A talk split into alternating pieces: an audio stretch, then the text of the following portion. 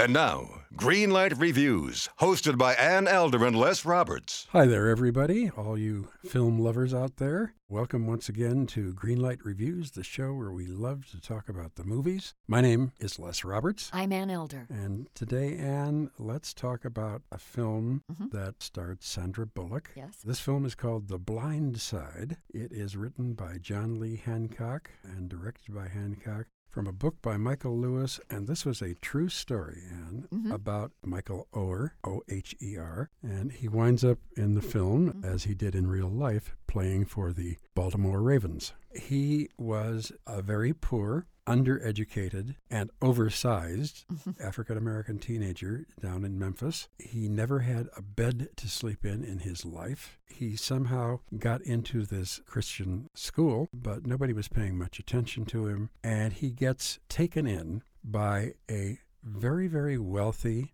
white Republican Tennessee family called the Tuohys, and Mr. and Mrs. Tuohy are played by Tim McGraw mm-hmm. and, of course, Sandra Bullock. And they have two children as well. And to make a very long story short, they nurture this young man. They finally adopt him legally. I have to point out that Michael Oher, played in this film by Quinton Aaron, Yes. is a gigantic young man. He must be six seven, and he must weigh 350 pounds. easily. But now suddenly he's one of the kids, one of the family, and he is brought along. He plays very well in high school, and now every Southern college football team wants him, Uh-huh. specifically Tennessee and, of course, Ole Miss. And everybody in the Tuohy family went to Ole Miss, so they want him to go there too. No kidding. As a matter of fact, they hire a tutor. Her name is Miss Sue, and she is played by Kathy Bates. hmm By the way, Miss Sue also went to Ole Miss. There's not a whole lot of conflict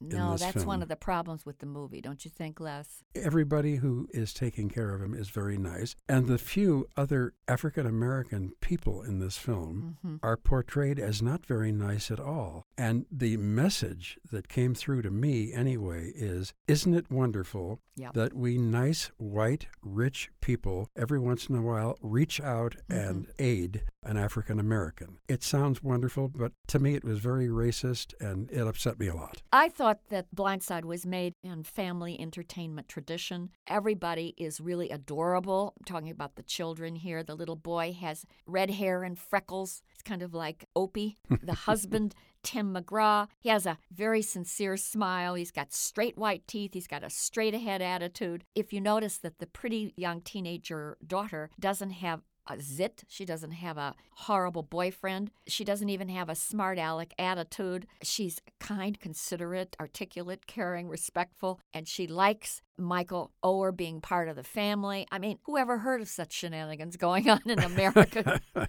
What's the world coming to? You know, this is a really sugar coated Disney esque Hallmark kind of feel good film. It's definitely a TV film for Sunday nights. Very much so. And I will also say I believe it is a movie that really celebrates Christianity and the Christian approach to handling situations like this. So, to that end, I think that the movie has some very solid values and it has a strong moral through line, and I appreciate that. In this case, though, I think that the intention of the film is noble, but I don't think that the production of the movie really works. And the reason there is that I think Sandy Bullock, who becomes so protective, she's like a mama bear all the way through the movie, eventually she becomes mama unbearable. And that's really the problem with the film. You know, it's kind of interesting at the beginning. You get to watch her tossing off some one liners, kind of like Erin Brockovich in a way. She Yes, that right. attitude. And I like for a while watching her tell off the football coach. She tells off her country club girlfriends when she's taking in this young man and trying to bring him along. She tells off the school authorities. You know, that's kind of fun for a while, but then she becomes really annoying. And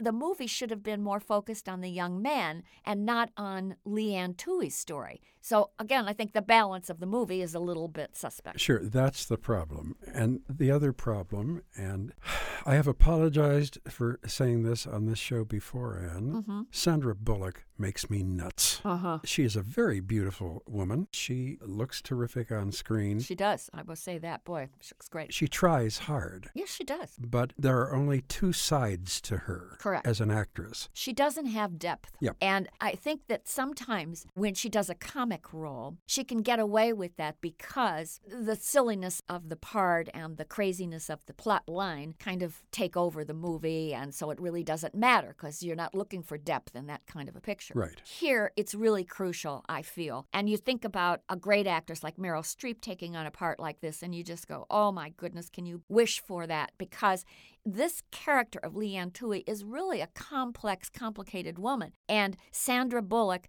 distills this woman down to very basic issues of good, bad behavior. And I'm afraid that that really detracts from the picture. At one point, Les, I was looking around and I'm thinking to myself, you know, the exit sign up in the corner of the movie theater has more soul than Sandra Bullock. It's just one of those things. I think an actress has to have bigger and better chops to pull this off. I've got to agree with that, Ann. I really wanted her to be good because I knew the story before I walked in the theater to see it, and I was hoping it would be good. Mm-hmm. And I thought, what a great story.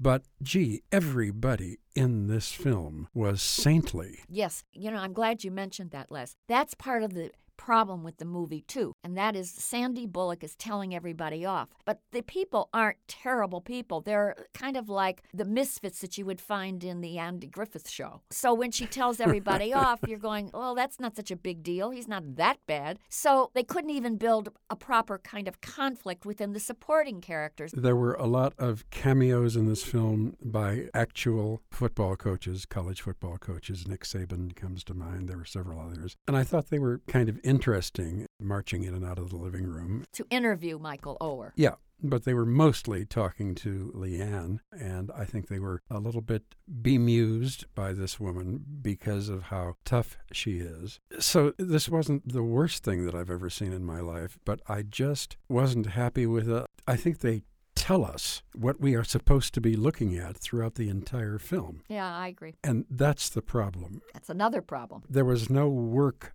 for me to do. There was no decision for me to make. There was no judgment that I was allowed to make. I was told how Good they are. good and how strong and how wonderful they are. I was told how wonderful Michael was. And that's okay. As I said, I'm not against the moral attitude of this movie. I think the values are there. It's just that I don't think the presentation of it was very subtle. I didn't think the movie was very good. So for me, I'm going to give this movie, Blind Side, a yellow light. I'm giving it a yellow light too, Ann. Again, I wanted very much for it to be better, but I was let down on several accounts. It's a sports movie. If you like football, you'll enjoy some of that. I just wish that I could have pulled out my Kleenex Yes, because right. I was supposed to in a film like this, and I didn't. So, The Blind Side two Yellow Lights. Sorry, Sandra. Until next time, I am Les Roberts, And I'm Ann Elder. and we're looking forward to seeing you having a great time at the movies.